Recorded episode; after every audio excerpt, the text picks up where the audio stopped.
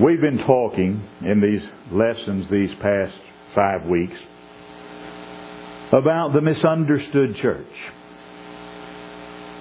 Things that people misunderstand about churches of Christ. How easy it is for people to misunderstand us. And our heart's desire has been to clear some things up, perhaps in our own minds, and promote a deeper faith in our own hearts for the sake of our souls. And one of the misunderstandings that is quite common is the kind of music that we have in our worship. I've often had people over the years say to me, Oh, Church of Christ, you're the folks that don't have music, aren't you? Well, that's an incorrect statement. We have music. Admittedly, when I'm leading singing, it's debatable of whether it's good music or not, but we have music. We believe in music. We just don't have instrumental music. You see, there are two types of music. And there are only two types of music. There is vocal music and there is instrumental music. God has specified in His Word for us to use vocal music, but not instrumental music. And more about that a little later. This music thing, that's something that people that are first time visitors to one of our assemblies notice immediately. They walk into an assembly for the first time and they look at the front and there's no piano. There's no organ. And in fact, for most folks, it's a bit of a religious culture shock. It's not that it's anything particularly weird. It's just that the music is not what most folks are accustomed to in the 21st century. In fact, most worship services, as they're referred to, in our Christian culture of the 21st century, are filled with sounds that we don't have in our assembly. Sounds that are conspicuously absent during our worship. You don't hear the sounds of a piano or an organ. Drums or guitars or keyboards or harps or bells or horns or any other instrument. They're nowhere to be heard. The musical sound that fills our services, the musical sound that bombards our first time guest is the sound of voices. Just voices singing praises to God. Our musical praise is 100% vocal. It is a cappella. And to be sure, most people who encounter this for the very first time, they find it somewhat strange, weird, odd, very different.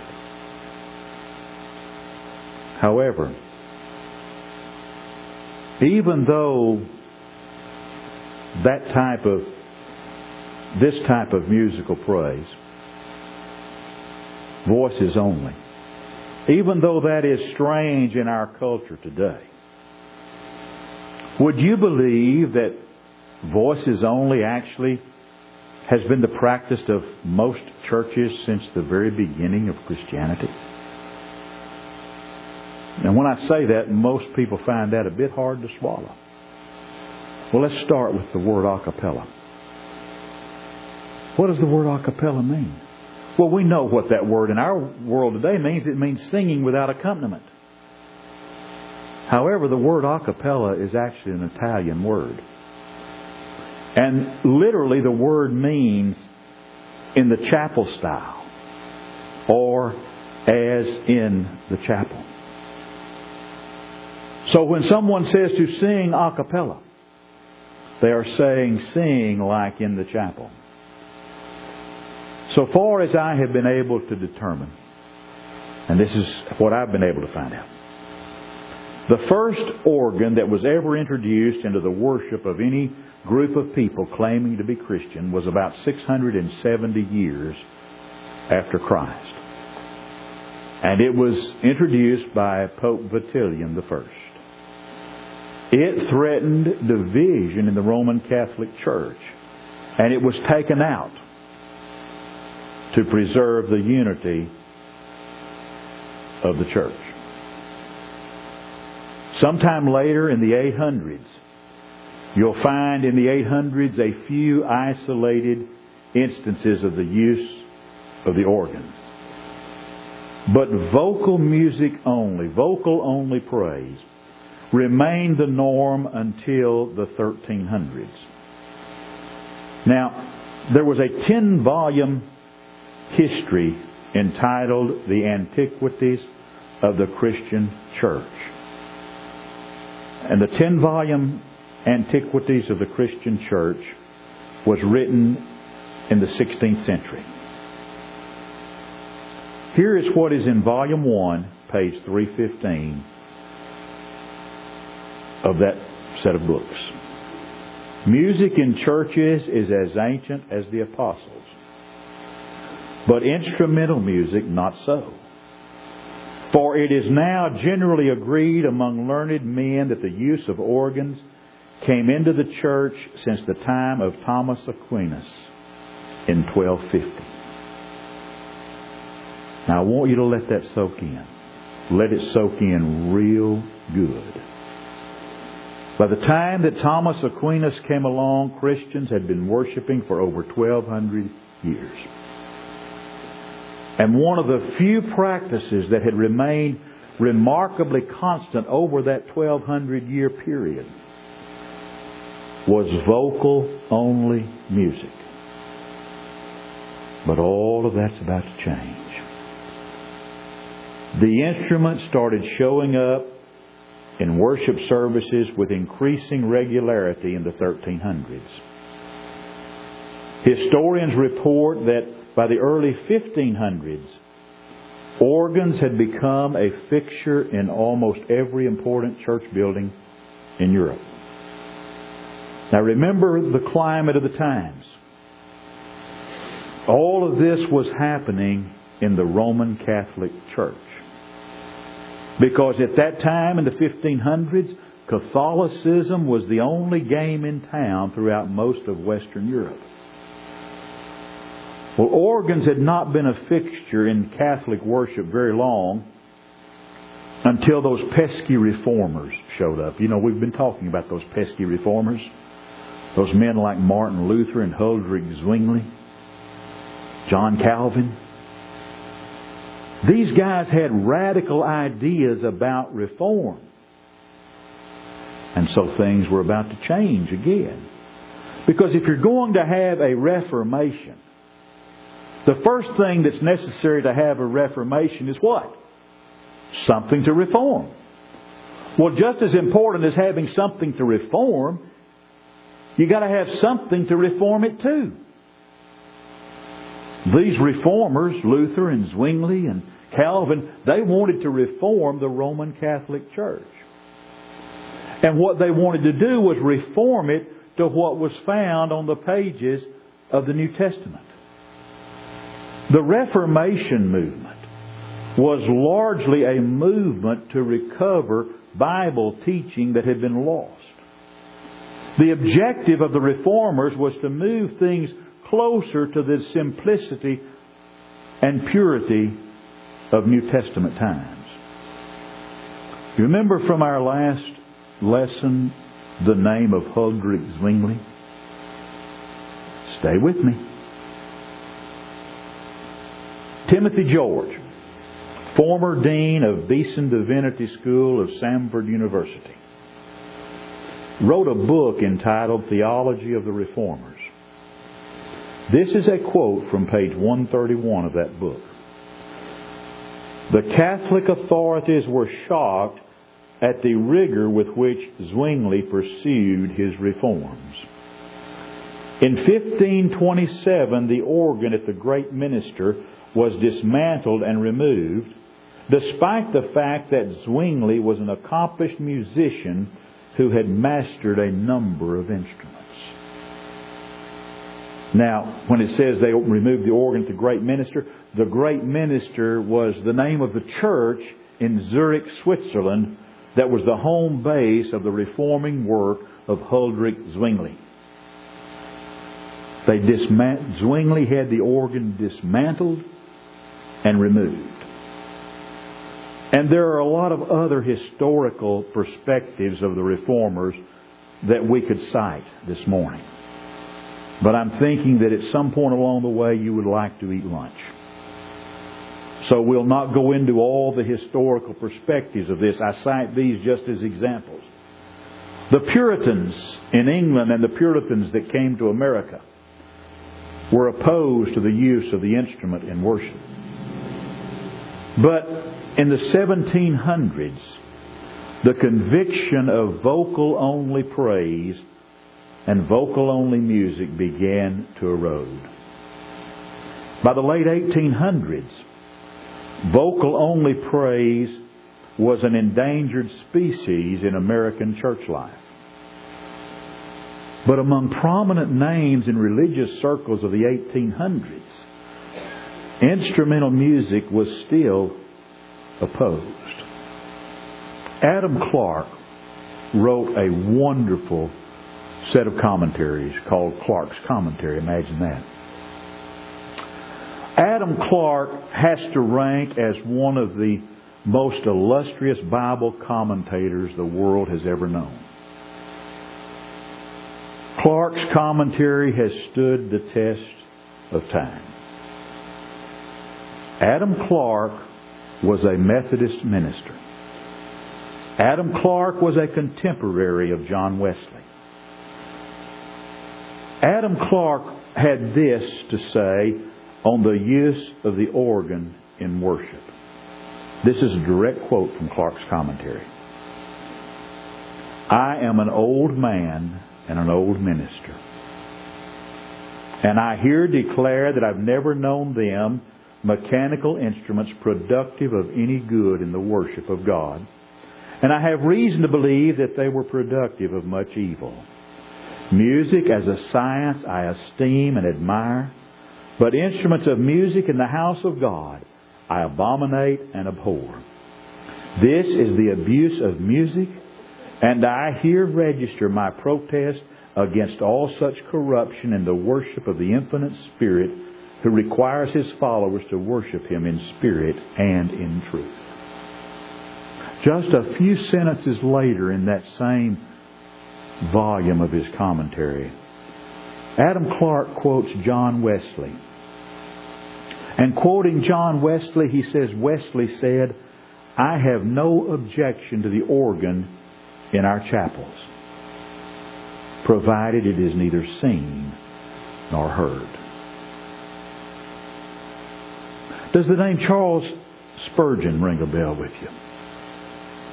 one of the greatest preachers of the 1800s that the world ever knew. For 38 years, he filled the Metropolitan Baptist Tabernacle in London with thousands of people every Sunday. During those 38 years that Spurgeon preached there, the sound of the organ was never heard in that building. And here is what Spurgeon had to say about instruments of music in worship. This is from Spurgeon's commentary, A Treasury of David. It's a commentary on the 42nd Psalm. It's in volume 1, page 272.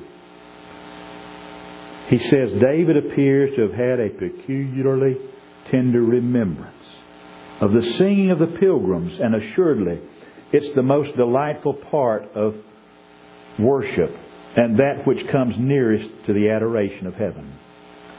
What a degradation, what a degradation to supplant the intelligent song of the whole congregation by the theatrical prettiness of a quartet, the refined niceties of a choir, or the blowing off of wind from inanimate bellows and pipes.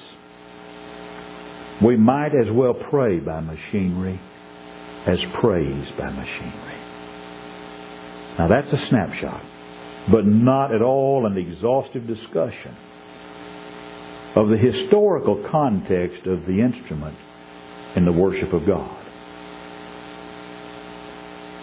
Well, what are some of the arguments that are used in favor of instrumental music? Some folks say, well, instrumental music is a natural talent, like singing and speaking. And so, as a natural talent, it should be dedicated to God. But listen to what the scriptures say in Ephesians 5:19. Paul writes, speaking to yourselves in psalms and hymns and spiritual songs, singing and making melody in your heart to the Lord. And then in Colossians 3:16, Paul writes, "Let the word of Christ dwell in you richly with all wisdom, teaching and admonishing one another in psalms and hymns and spiritual songs, singing with grace in your heart to the Lord." In those passages, the Bible specified speaking it specified singing. But nowhere does it specify the playing of instruments. Well, let's think about this idea. Well, it's a natural talent. It needs to be dedicated to God. Let's submit that to the test of logic. Because in logic, you have a major premise, you have a minor premise, and then you draw a conclusion. Anything that's natural is approved for worship. That would be your major premise. Instrumental music is a natural talent. That would be your minor premise. Therefore, instrumental music is approved for worship. That would be your conclusion. Do you really want to go there? Anything that is natural is approved for worship. That would be your major premise. Therefore, anything natural could be brought into the worship of God. I don't think we want to go there. Well, some will say, well, you can have instrumental music in the home. Why can't we have instrumental music in the church? Well, if you remember, the Corinthians were condemned by Paul in the first Corinthian letter because they had taken and perverted the Lord's Supper and made a church dinner out of the Lord's Supper. There are a lot of things we do in the home that are morally right and good, but at the same time they'd be wrong to do religiously. It's morally right to bathe. And I've been to Walmart and seen people I wish they were a little more moral. But it's religiously wrong to bathe as an act of worship to God. Well, Tim. They have instrumental music in heaven. And if they can have instrumental music in heaven, why can't we have instrumental music in the church? And some folks say, well, if God has it in heaven, it's His business, but as God didn't put it in the church, we don't have any right to do that. Well, that'd be true, but that misses the mark. Who told you? That they have instrumental music in heaven? Are there mechanical instruments of music in heaven? Heaven is that home of the soul. It's the place where the spirits of just men are made perfect. What could a spiritual being do with a material harp? You might as well argue that there are going to be Fords and Chevrolets, Cadillacs, BMWs, and Lexuses in heaven as to say that there are going to be harps and organs and guitars and instruments of music in heaven. That idea comes from a mistaken idea of the book of Revelation. The book of Revelation is a book of symbols, many symbols. And it says in Revelation chapter 1 and verse 1 that those things were signified unto John. The word signify has as its root word sign. Signify means to signify. If something is signified, it's set forth in a sign. Folks, a sign cannot be a sign of itself. It points to something else. So the harp that is mentioned in Revelation must be a sign of something else. It also says in Revelation that incense was added to the prayers of the saints. Were there actual harps? And were there actual bowls of incense in heaven? Or is it a sign of something else? The book of Revelation is one of the most abused books in the entire New Testament. And an often abused passage in Revelation is chapter 14. The first three verses. And I looked. And lo, a lamb stood on the mount, on Mount Zion, and with him a hundred forty and four thousand, having his father's name written in their foreheads. And I heard a voice from heaven, as the voice of many waters, and as the voice of a great thunder. And the voice that I heard was as the voice of harpers harping with their harps. And they sang as it were a new song before the throne and before the four beasts and the elders, and no man could learn that song but the hundred and forty and four thousand which were redeemed from the earth. The passage does not say, and I heard many waters, and I heard a great thunder, and I heard harpers harping with their harps. It said the voice I heard was as the voice of a great thunder. That represents volume. And the voice I heard was as the voice of many waters. Have you ever stood beside a waterfall and listened to the perfect rhythm of the water as it cascades over the waterfall? And the voice I heard was as the voice of harpers harping with their harps, as the voice. And that represents the melody. The 144,000 redeemed from the earth were sitting around the throne of God singing a new song in the heavens. And that great mass of voices, the volume was so great it sounded like a roaring thunder. And the rhythm was so perfect that it sounded like the perfect rhythm of a falling waterfall. And the melody was so sweet it was like harpers strumming on their hearts. As the voice. It's a symbol. Well, instrumental music was used in the Old Testament. Well, yes. So was incense. I don't see anybody wanting to bring lighted bowls of incense into the worship of God today. So were animal sacrifices. I don't see anyone wanting to slaughter a lamb and offer it as a burnt offering. So was circumcision. I don't see anyone advocating for that as part of religion today. In fact, there was a big meeting in Acts chapter 15 at Jerusalem where the Jewish Christians were trying to bind circumcision on Gentile Christians. So you see, we have people that want to say, use the Old Testament. So we have a man come in and he's got his bowl of incense. And uh, we said, what are you going to do with that incense? Well, the incense is for the worship. Oh no, take the incense away. We don't want the incense.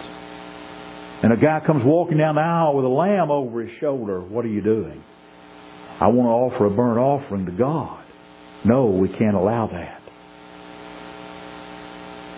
But someone comes along dragging a furniture dolly with an organ on it. What's that for? I want to use this like David did to worship God. Come right on in. We send the man out with David's incense. We send the man out that's got David's animal sacrifice. And welcome the one in that's bringing in David's instrument. Amos would say in Amos chapter 6, Woe unto them that invent to themselves instruments of music, as did David.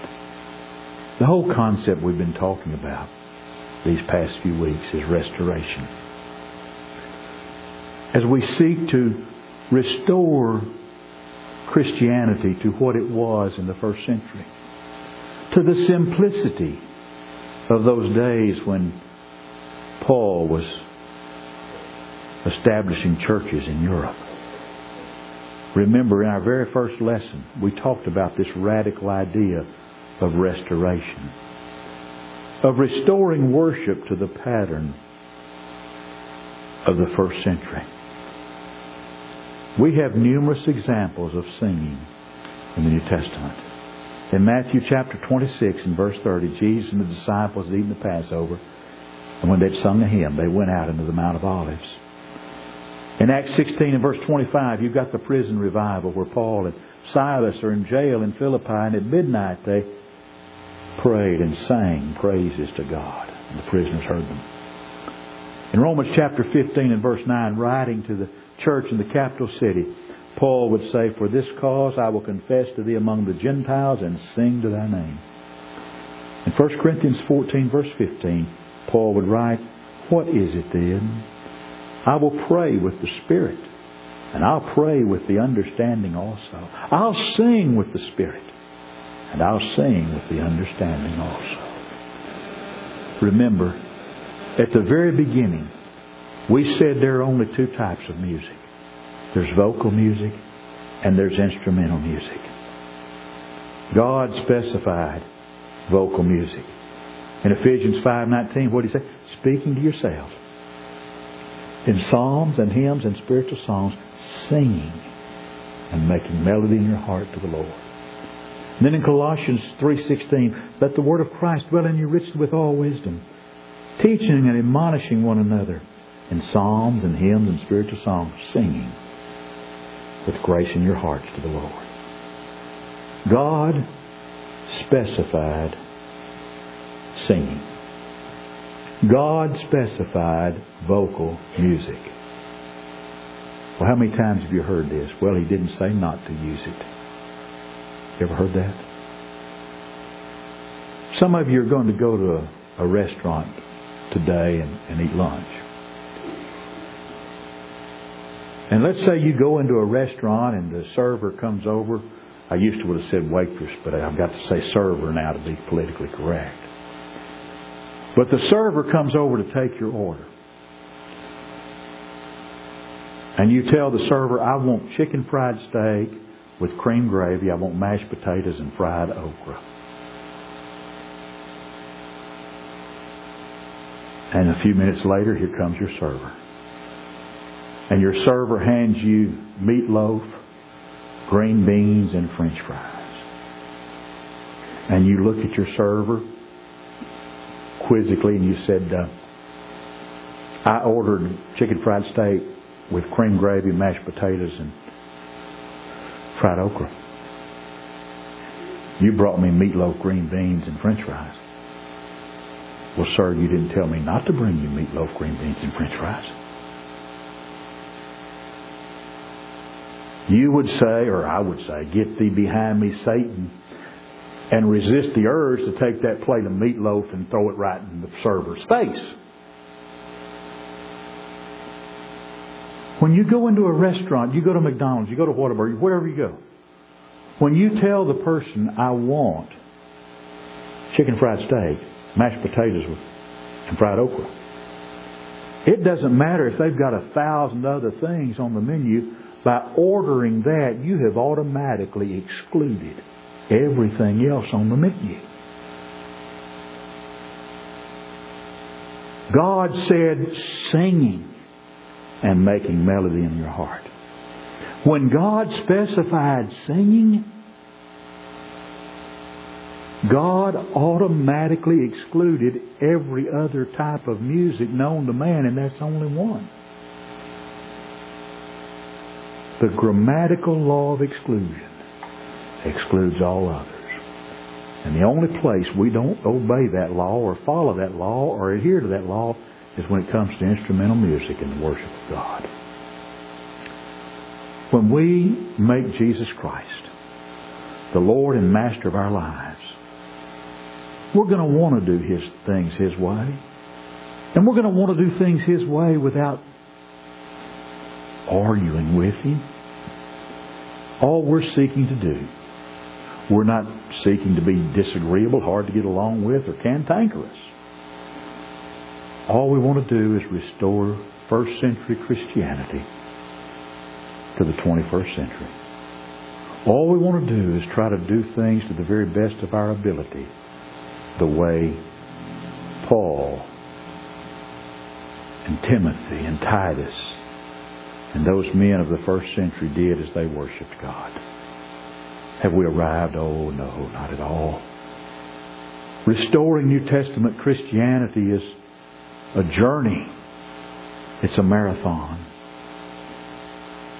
But we've got to begin somewhere. And the beginning point is when we make Jesus the Lord and Master of our lives. And you see, if Jesus Christ is not Lord and Master of all of your life, He's not Lord and Master at all in your life.